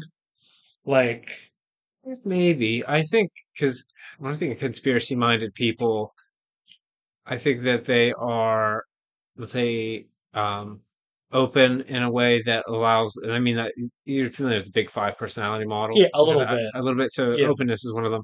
I think they're open enough that they see associations right, and um, it's very easy to see if you look slowly. Like, let's take the most controversial figure, Alex Jones. yeah, Like you actually look at the things he's looking at. right, It's not super unreasonable that if your whole job is just to keep looking through this stuff, right, and then like let's say half to three quarters of it is true, yeah, what happens to your mind? Because like it becomes so difficult. It's going to become difficult to not believe the conclusion when like everything you think shouldn't really be is. And so I think I think uh, you know you can get into the that. And I think us we as animals are built to perceive agents. Mhm. Like like think of all mythologies uh, or like animism Mhm. it's imposing um, a will and spirit into Mhm. the world um, and like all the different gods are those different wills that are kind of pushing everything Mhm. around so i think that's actually our natural inclination even is to see those wills and so the idea that like a con- thing something is a conspiracy it's Mhm. kind of a it's a weird miracle at all actually that we're not all conspiracy and I mean, theorists I guess to some extent, it's like a sensibility problem because, like, if you ask, is a random example, like, why did the Roman Empire collapse? Well, my guess, knowing almost nothing of history, is that that question is a bad question because there was probably a lot of stuff going on. And to my knowledge, there's no one single thing that's like sufficiently. It's not like a meteor hit and destroyed Italy. Yeah. Because obviously, in principle, something could have happened that literally like disintegrated the prospect of the Roman Empire existing. But like, I think this is related, like the the lying with statistics kind of thing, where people talk about a lot, like how you can lie with statistics. I always point out there's a certain political slant, but like I end up watching a bunch of Fox News at work It's on the television. because it's on all the televisions because a lot of people really want to watch it at high volume all day. And a, a weird disagreement I've had with a lot of people who I agree with on a lot of things is that they'll say all Fox does is lie all day. And I'm like, no, like, take like whatever you consider their worst show and watch it for an hour and pay attention to how many things they say that are lies in the clearest of senses. Because, of course, that's not how you do propaganda. You don't just make things up. What you do is like, you point out, in this example, right? You point out that Hillary Clinton got a donation from this foundation and she spoke at one of their events and they got a contract and here's a pedophile who worked there and it Yeah, so there's a combination of And- poisoning the well with right um of negative framing effect. right Yeah, yeah. So, like, you see it a it's-. And that's very hard because if you want to like debunk that well like there's not necessary there's a lot of assumptions in there and there's a lot of there, there's a lot of steps where lots of different things could be true but they are rapidly pruning off all except the most convenient to them yeah. like a murder TV show, right? You'll notice that like all the murder TV shows have to be narratively interesting. So like it can't be yep, it was a gang shooting. Oh, what happened? Well, these two guys were both drug dealers and they'd been sort of like near the same area and I guess they decided it was time to like they just shot the guy. Like that's not compelling. Yeah. Like, you're not so it's got to be like dramatic. And what that means is, and this makes sense probabilistically, or to reframe it like you'll have a murder case, like it's national attention. And this is probably like the square rectangle thing we were talking about earlier. So there'll be a case where like woman goes missing, usually attractive woman goes missing. That's a whole psych thing to think about. And like was on vacation with her husband. Now, obviously, the single most likely explanation is that her husband murdered her.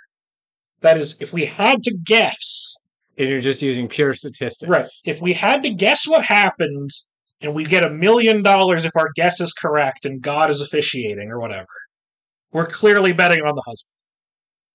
It'd be really weird to not, in a sense. But Yeah. what people will say is, they will say, it must have been him. Which is uh, also wrong, right? Right. Yeah, because it, it could not have. Like there's like maybe it's like sixty percent chance or fifty five percent chance that it was the husband, which is why you put the bet there because numbers, right? Because it's very hard to distinguish, like, I think I called it surprisingness at one point, where it's like, you know, so you have this murder case. If I found out the husband murdered the wife in the story, would I be surprised at all? Well, no, because it was the most likely single thing. I don't know the numbers offhand, but it's it highly dominates everything else put together. I'm pretty Yeah, sure. It's like sexual assault. It's the same thing. It's someone you know who's close to you. Right. Um it's like would I be surprised? Well, no. That doesn't mean I'm that confident. You also wouldn't be surprised if it was, I don't know. It would be very easy to change our minds if it's like, "Oh, we found this video of like or telling the husband went to a bar and then here's video of the wife leaving the the, the like hotel. And she like goes around a corner we can't find any other foot it's like well i'm i'm very easily able to update and be like oh now it's distinctly less likely it was him. Yeah, uh, and it's it's no less surprising at the same time because you acknowledge it could be this, and if I had to bet, it's going to be this. But if you get this other detail, Yeah. okay, well, this seems to suggest that it wasn't, and there are these other actors, Right. and with this piece of evidence, Right. it means that this might not fall into one of these, you know, Yeah. large statistics. you ever like paid attention to election forecasting? um, like at all? I don't mean I, I, I don't really, Yeah. probably not, not really. so. Like a, a, a super interesting observation about election forecasting is forecasting an election is super thankless because a very basic problem, which is, let's say you and I are running for office, and the polls have you up twenty points, and the poll or the pollsters are like, right, Marquis to win ninety percent chance, and you win by fifteen points. They were projecting twenty, you win by fifteen. Nobody goes, hey, the pollsters called that blowout pretty well, because everyone knew that you were favored in that race. But if the pollsters go, ooh, Josh is leading by like a point or two, so it's pretty much a coin flip. Well, if I lose, they get so much flack. Even if they're only off by two points. So, like, they have this problem that we really care about one point on that spectrum because who wins obviously matters. So, like, it's a similar thing where it's like, well, if a race is roughly 50 50, neither outcome should make me shocked at the outcome in the morning. Yeah. But we're very bad at understanding that, like, that's kind of a limit on our sort of day to day reasoning ability is saying, you know, this race is 50 50 and the results come back 52 48. That's a better polling prediction than saying it's going to be 60 40 and it comes back 53 47. Even though the second one actually feels like they predicted it better. Yeah, it's playing on, uh, or rather, our heuristics are playing with the actual results, our Yeah, it- instinctive pattern seeking, which it makes sense because we didn't evolve to be in society doing math. We evolved to be throwing Right. like spears at large mammals. So There's a lot of things that are because we're not local. Like we live in communities with big connections, and there's a lot of weird things that pop up. Um, I remember, I think I'd heard it before, but it came back to me as like, you'll hear people say a lot, like, we didn't wear bike helmets when we were kids and we're fine now, like the older generation. And it's like literally survivorship bias. yeah, yeah, yeah. Only the people who weren't wounded are going to say that. The, the problem is when you say that, a skeleton doesn't pop out of the ground and go, no, I died. yeah, yeah. That there, I, I hear a lot of that at work. A lot of the retired Yeah. Um, specifically, this is a little frustration of mine. because you can't see it. Like Yeah. like your brain, like if I said, you know, which city are you more likely to get murdered living in? And I just list two cities. Like you can look at the murder rate, but like you don't know how concentrate. It's like it's it would be hard to actually decide where it's safer to live if they're similar enough. yeah.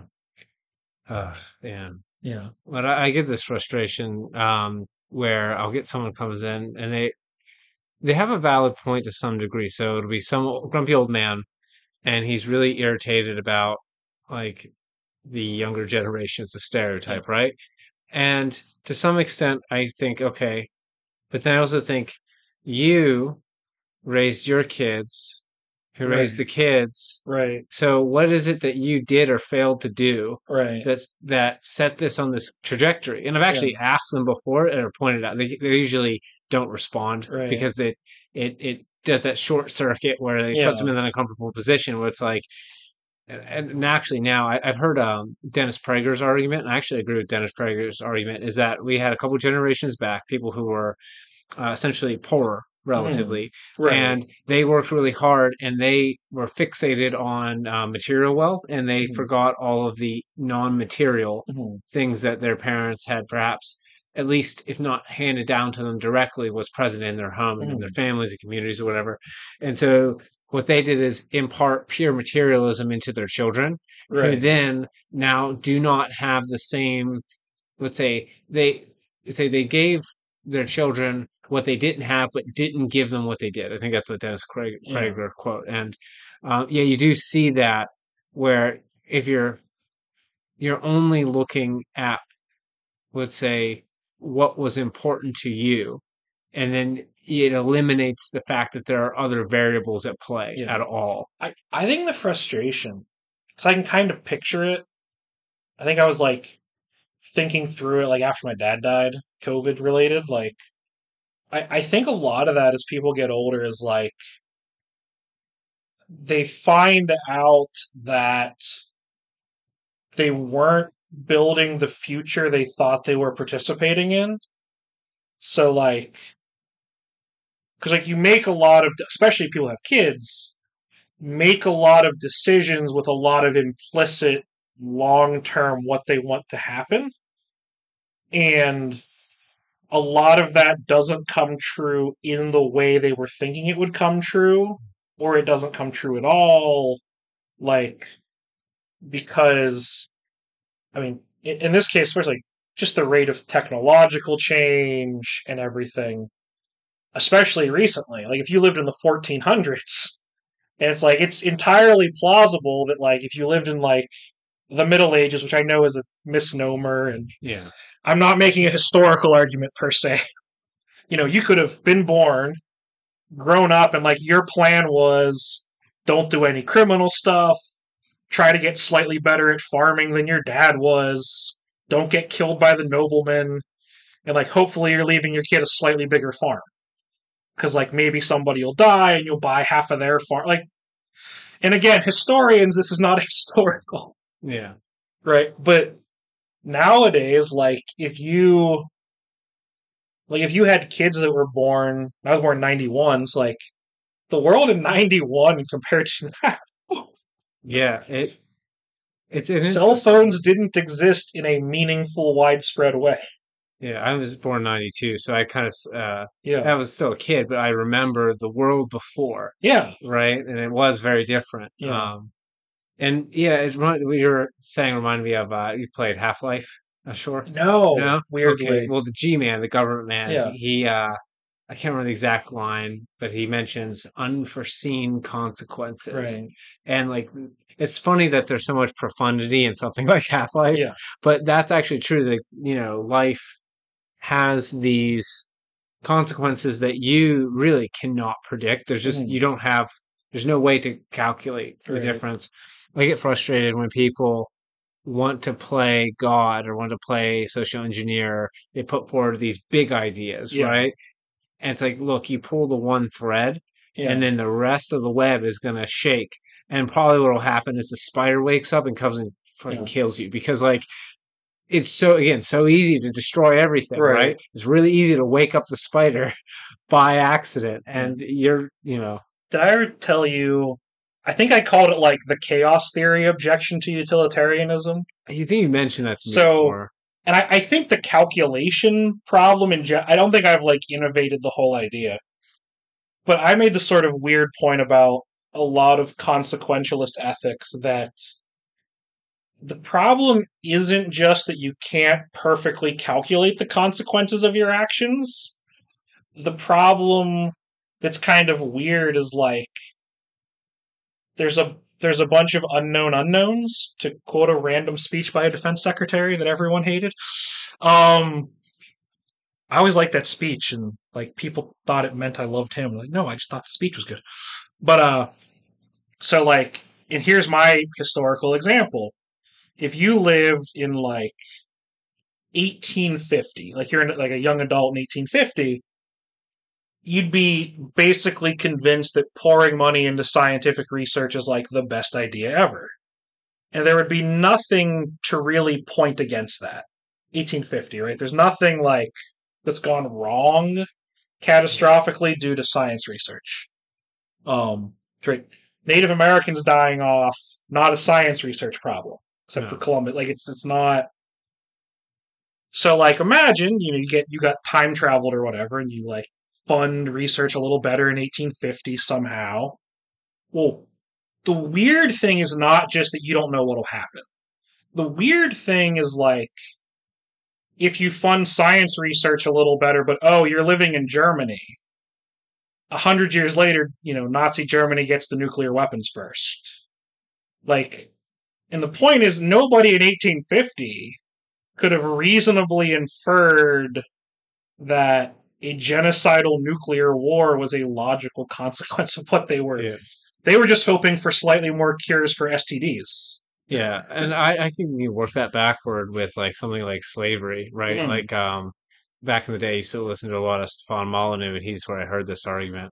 Uh, and it was like, look, you can't go back in time and say, listen, in the future, you're not gonna like slavery, you don't Right. need it. You're gonna have gigantic like metal horses that run on dinosaur juice, and they're gonna do ten times or a hundred times the labor in half the time. Right. Like you can't convince people Right. and it's like and you could like you you know the idea that like most of the world or at least most of what they would consider like the world no slavery and every and things are working out much better like trust me it's going to work they, like you're not going to be able to convince people who have no not only no frame of reference but no way to have a frame of Right. reference and um no reason to even imagine such Mhm. right? There's just limit. Again, we come back to the fact that we're monkeys. We're limited. Like Yeah. we're we're not, you know, disembodied wills Yeah. floating in the ether. Um, with that, we've been going for a while. Yeah. Um, to to wrap this up, I guess I because I really we we went far in a field. It was very fun. It was a fun conversation. Um, but is there is there anything, let's say, any word of advice you might give, or, or a tactic that you've used that might work when you're running into these problems. We talked a lot about errors like heuristic errors people Mhm. make or their um, you know inability to distinguish between um, let's say categories of things or they're Right. making false premises like when when you want to when you want to be able to express yourself genuinely and authentically with someone you don't want to just and sometimes obviously you just have to hold your tongue like there's some people you don't have a close relationship with Right. but if there's someone that you do, like one of your friends, your family Mhm. or something like that, and you get into this issue, Mhm. and you have to you have to tell somebody because I know there's someone, Right. li- or maybe hopefully one day there's someone who's going to listen to this and get this far to the end of the podcast, and they're going to know, Josh, what do you do when that happens? I What do you do? I mean, I think to some extent, what I attempt to do with who knows what level of success in life is like people that are reachable are reachable by like softly questioning the premises without pushing it too hard. So like um cuz I use the example like the exercise physiology stuff don't try to teach someone a complete theory of whatever's going on. Just point out that like here's like an assumption that kind of crept in and it's probably half true. That's probably how it crept in. Is that it's just very often the case that like you learn something by realizing you were making a weird assumption and that that assumption was just implicit. Um, I think check your premises is the old Rand quote, which I did a ton of reading of back in the day. Um, had multiple weird arguments with people that thought they were Rand experts and they knew less than me.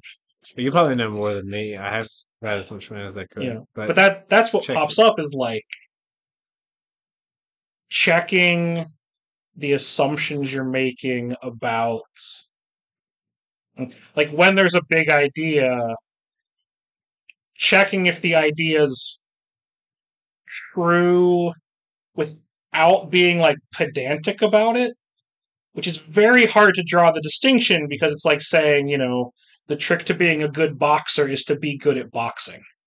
Hmm. It's like jab as much as you should jab and dodge hmm. as far as you ought to dodge. It's like you should always be checking and looking for possible objections to your ideas without just trying to find some bizarre objection. so it's almost like it's an art form more than it is a science because of the individual nature of things. It's Like, just hard because it's not. It's hard because it's hard, which is going to be my quote I'm stuck with for the rest of my life now, I think. Like, as like a very weird example, to be very short, a whole lot of political philosophy doesn't work with conjoined twins. So if you're stating something about politics, you should just be like, look, there's a very small number of people that my theory of how to organize the court system just will not work for. Like, that's not an objection we need to spend every day worrying about because it's not going to happen a bunch. But but that's what's hard is like what's a sufficiently unimportant objection to an idea Yeah. What's significant? What's really significant? What's really relevant? And that's Right. probably going to be. It's probably not going to be the Yeah. same from person to person, even if you're dealing with the same issue. I will never have a Euthyphro level book that is profound enough to solve the like how to not make conceptual errors problem because I'm sure I make them every day. Like, Yeah. um, I got caught so many times lifting stuff where it's like there's so many ideas that people say, and you often don't realize you agreed with the whole idea, even only only the first part was like justified. Yeah. So they, they it, yeah, it's um I, I don't I'm not going to open up a whole can of worms, Right. but you see this a lot with um I'll be very specific like third and fourth wave uh, feminism. Mhm. Like it's like you believe that like men and women should be treated equally under the law. Yes.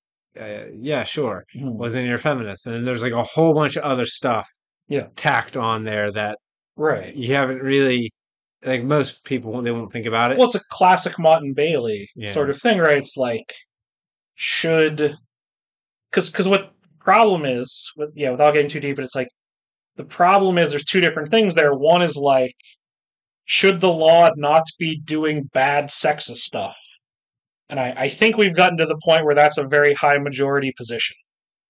Like if there was a law that said women can't drive without a man in the car, we would all say that's bad. yeah. But like figuring out what constitutes the law being fair is quite a mess especially when you're talking about that kind of a distinction.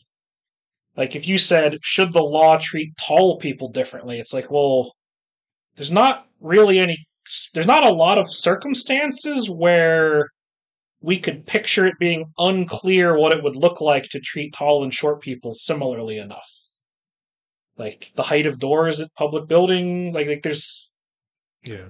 there's no awkward problem there where it's like what is treating men and women equally does it mean everyone gets drafted how do you handle paternity rights because being a parent is not physiologically equal Yeah, they're like trying to make a an ideal idyllic Right. system fit a non-ideal Right. reality. and like to this i think i mentioned like the 80 20 I, I mentioned something like it in terms of efficiency.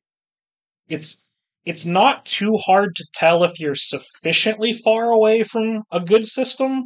Like we can identify when something is really sexist because the farther away it is from being fair the more obvious it becomes. Like if you say does basketball favor height? It's like we just go watch basketball. And it quickly becomes apparent that height is but if we say does height make you better at golf it's like huh we'd have to look at a lot of golfers to like actually see whether the taller ones tend to because when you think of golfers it's not we know it's not a bunch of six foot eight guys it's like maybe they're taller you know maybe they're Yeah. taller than average Maybe the taller golfers are the ones that win, even if they're not tall. Maybe short people play golf, but the tallest short people Right. win, right? Like, Right, like so Yeah. like I I think and I guess this is a good point to end on then. Um one of the weird paradoxes, and I think it's called Buridan's ass back in the old Greek, and I saw a random article mentioning it is it can be harder to make a decision the more similar the options are. mm, Like it's a weird short circuit in your brain. Like if I say, "Do you want to go to Wendy's or McDonald's?" Well, like realistically, those are not that different. Every second you spend thinking about it is like quickly making it worse than picking the worst one. So like and that kind of pops up a lot. It's like which of these two exercise programs should I run? It's like, well, if you spend a month deciding which to run, the worst one was better. yeah, because it was just better to, Like to take that than so I, I think that's part of where that the particular like feminism thing comes from like motte and bailey is like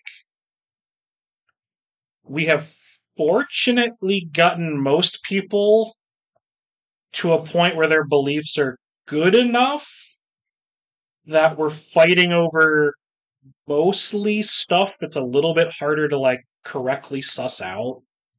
Like you would have to actually know how paternity courts or like I'm sorry, like family custody courts, you'd have to actually know about them to know whether they're like a little bit off center. Yeah, so that reminds me. Um, hopefully, maybe maybe we'll end here. Maybe we'll keep going. Who knows? um, so there's something Nietzsche said at the. Um, I think it was in Twilight of the Idols. Uh, but that like is a he was attacking the idea of democracy, Mm. and he said it made people who actually have no um, interest, like they don't have no self interest in actually Mhm. being involved in government, now have it be their civic duty Mhm. to do so. And actually, the whole expectation that they can and should and would be better for them if they did participate Right. might itself be, well, he wasn't saying might, he's saying it was a mistake.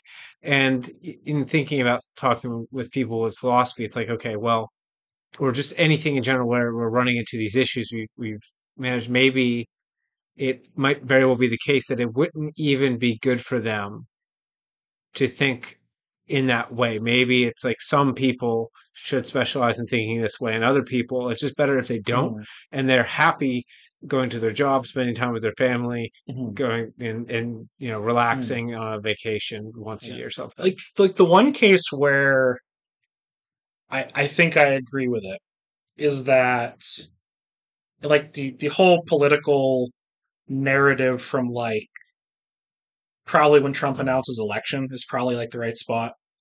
Um I I would say it's sort of obvious to me that most people made themselves worse people the more they cared about it, including me, for sure. And like I'm excluding people from what I'm sort of thinking. I don't mean people who got motivated so they became engaged in like activism or like ran for office. I mean more that like social media environment, the toxicity of Yeah, politics, Self righteousness of everyone. like how many people were were thinking in a better way because they were involved in the tornado of poop because like how many people were really changing their minds at all like so most people were spinning their wheels really really hard in a way that wasn't sort of uh, flourishing as a human Zhuangzi kind of says something similar. Um, and so does Tsunetomo in a way. Tsunetomo was a samurai. And he said, like, look, don't teach young people about Zen Buddhism because they'll get the wrong idea and it'll send them on the bad path. So just don't tell them about this. Wait till they're old. And uh, a similar idea with uh, Zhuangzi is like, look, it's okay if the peasant farmers are peasant farmers. Mhm. Just let them be farmers and be happy. Don't try to freaking teach them yeah how to cultivate their character and responsible conduct and how to be Confucian scholars. Stop. right Just don't just they will they will be happier if you just let them live their lives as they are. And there is something to that I think that relates to this where it's maybe, you know, maybe it's just better not to have them dip their Mm. feet in something that it's a, perhaps perhaps against their individual natures to be Mhm. involved in. That's like the I think it's Churchill, right? Who, who was uh democracy is the worst system except for all the other ones. Is Yeah, that Churchill? I believe so. Like I think the distinction is and I'm like very pro democratic stuff and voting stuff. But like I, there's a little bit of distinction which is like do you like democracy? Do the gods like democracy because it's good? Or is democracy good because it's like like if it were actually the case that we had the right monarch available, which we will never have the right monarch available, like it's not an intrinsic thing.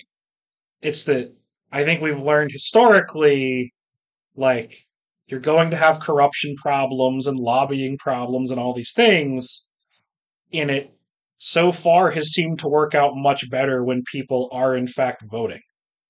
Like very sort of firm in that. But it it can get weird when it turns into like why would you not treat the opinion of this guy and this Harvard economist the same. It's like I think we need to start with the assumption the Harvard economist probably knows more. Like we can move from there as needed, but like it, it's that um, or I guess the the more important objection is like the word democratic has been stretched farther than it works. It's been stretched to mean like there should be more comment from people who have no idea what they're talking about. Well, I think that actually isn't a stretch. I think that's a return to like Athens. Right. Which I mean, if you look at the Republic, it is it has in a sense retrograded from Rome to Athens hmm. because it is less a republic and, and more in the hmm. cultural mind anyway. Perhaps not and in terms of law. Mhm. No, actually in terms of law, right? The idea that not everyone can vote, Mhm. right? Like um that sounds terrible now Mhm. until you realize like, well, wait a minute. The people who they restricted the vote owned the land. So Mhm. like if you get invaded, you have a vested interest to make sure that like there is a military and like Right. if you you know if you have a stake like and that that word stake comes from Mhm. staking the goddamn ground Yeah. where you're going to build a fence like so so deep down i think there yeah there were prejudices and people were disadvantaged based on things that weren't their fault but that's always true and i think it is it was those measures were not evil i think what they were were considerations like we don't want to end up like athens Mhm. because athens would just like football hooligans get all revved up Yeah. make some stupid election decisions and then go to war like like the eternal the eternally like funny like oligarchy problem Yeah. or like any kind of elite ruling problem is like good luck ever setting it up so the elite leadership goes you know we've not been doing a great job we should really bring in fresh blood and actually flesh out why we're not working very well. Like that's like the funny dynamic is like any oligarchy is like just more of a bureaucracy and like is accountability always going to work better? No but like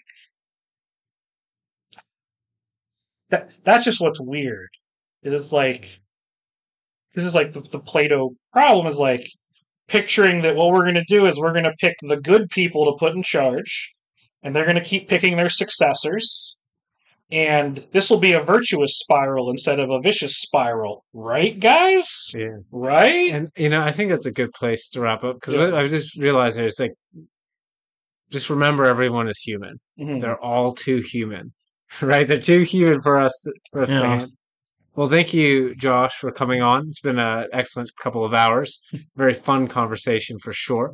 Um, for you listeners out there if you like this again check out my website for more wildislelit.com uh, you can find more podcasts there my editing services as well as my fiction particularly my book wand smoke broken. It's a kind of weird uh, fantasy novel influenced by folklore and weird steampunk-ish kind of but not really stuff just check it out. It's great. It's awesome. The first chapter's up there for free. All right folks. I'll see you later